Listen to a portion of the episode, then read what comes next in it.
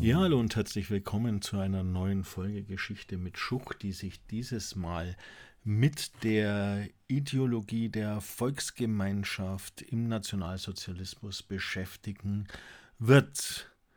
Die Volksgemeinschaft, die hat Hitler schon in seinem Buch Mein Kampf als Gesinnungsgemeinschaft definiert und dabei ging es ihm darum zu sagen, dass natürlich die Menschen nicht gleichwertig sind, es sind nicht alle Menschen gleich, sondern im Gegenteil, für ihn sind die Menschen ungleichwertig. Es gibt die höherwertigen Menschen, die Herrenmenschen, die Arier und die weniger wertigen Menschen, die Untermenschen, zum Beispiel die Semiten, bei denen er natürlich in erster Linie die Juden heraushebt. Wir haben dadurch eine rassisch definierte Volksgemeinschaft und Hitler schreibt eben in Mein Kampf dann auch, dass die Arier eine staats- und kulturschaffende Rasse seien, während hingegen die Juden Staats- und Kulturzerstörer seien.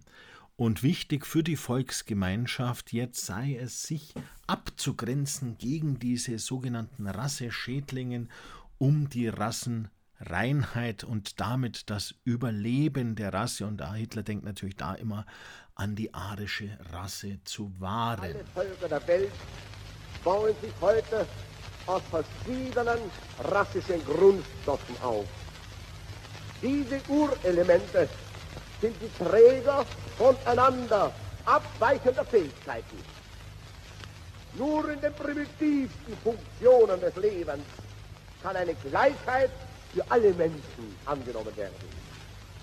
Die Spanne, die zwischen dem niedersten noch sogenannten Menschen und unseren höchsten Rassen liegt, ist größer als die zwischen dem niedersten Menschen und den höchsten Affen.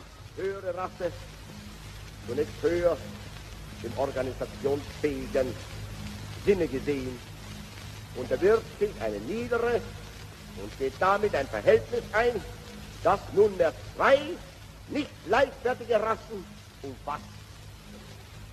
Damit erst erfolgt die Unterstellung einer Vielzahl von Menschen unter den Willen von oft nur wenigen, hergeleitet einfach aus dem Recht. Einem Recht, das in der Natur gesehen als einzig vorstellbar, weil vernünftig gelten kann. Dies aber fordert Unterordnung des Willens und der Tätigkeit vieler oder den Willen und die Tatkraft immer eines Einzelnen. So ist nicht dort eine arische Kultur von Größe und Bedeutung entstanden, wo Arier rein und ausschließlich unter sich lebten, sondern überall dort, wo sie mit anders gearteten Rassen eine lebendige Verbindung eingingen nicht im Sinne einer blutmäßigen Vermischung, sondern einer organisatorischen Zweckgemeinschaft. Und was für den Besiegten zunächst sicherlich als harter Zwang empfunden wurde, ist später trotzdem auch sein Segen geworden. Unbewusst wurde in dem Herrenvolk immer schärfer als Moral die Erkenntnis lebendig, dass sein Herrentum nicht Willkür sein darf, sondern edle Vernunft. Die Volksgemeinschaft versteht sich damit als eine Schutz- und Trutzgemeinschaft, die sich abgrenzt gegenüber den anderen und jetzt so die Idee von Hitler auch, die ja innerhalb ihrer eigenen Rasse dann alle Klassengegensätze aufhebt und ja eigentlich Gleichheit schafft.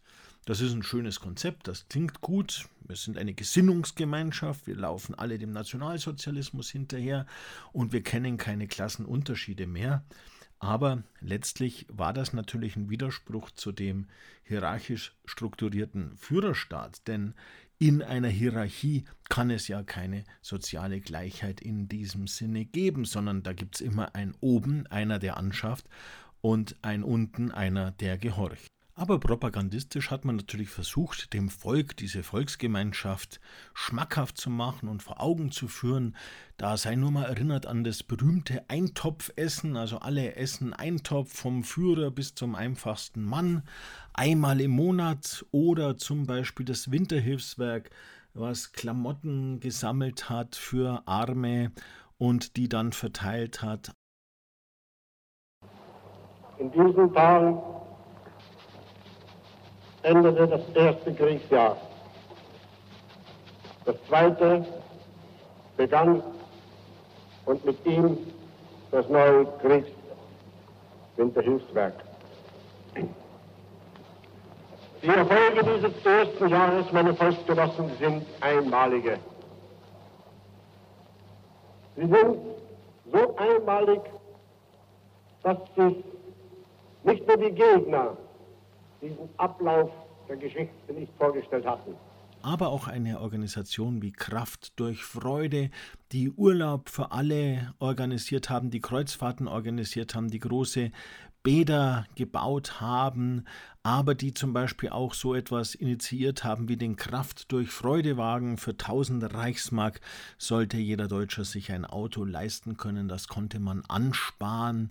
Da gab es so Sparbüchlein, da hat man dann immer schön brav eingezahlt.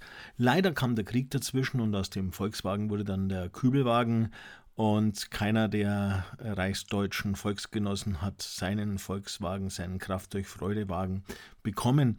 Aber die Idee hat dann Fortbestand gehabt und nach dem Zweiten Weltkrieg entwickelt sich dann natürlich der VW, der VW Käfer als Volkswagen für alle. Des Weiteren gab es dann zum Beispiel auch Ehestandsdarlehen für Jungverheiratete, die sich ein kleines Häuschen leisten konnten und dass die sich eine schöne Existenz aufbauen konnten.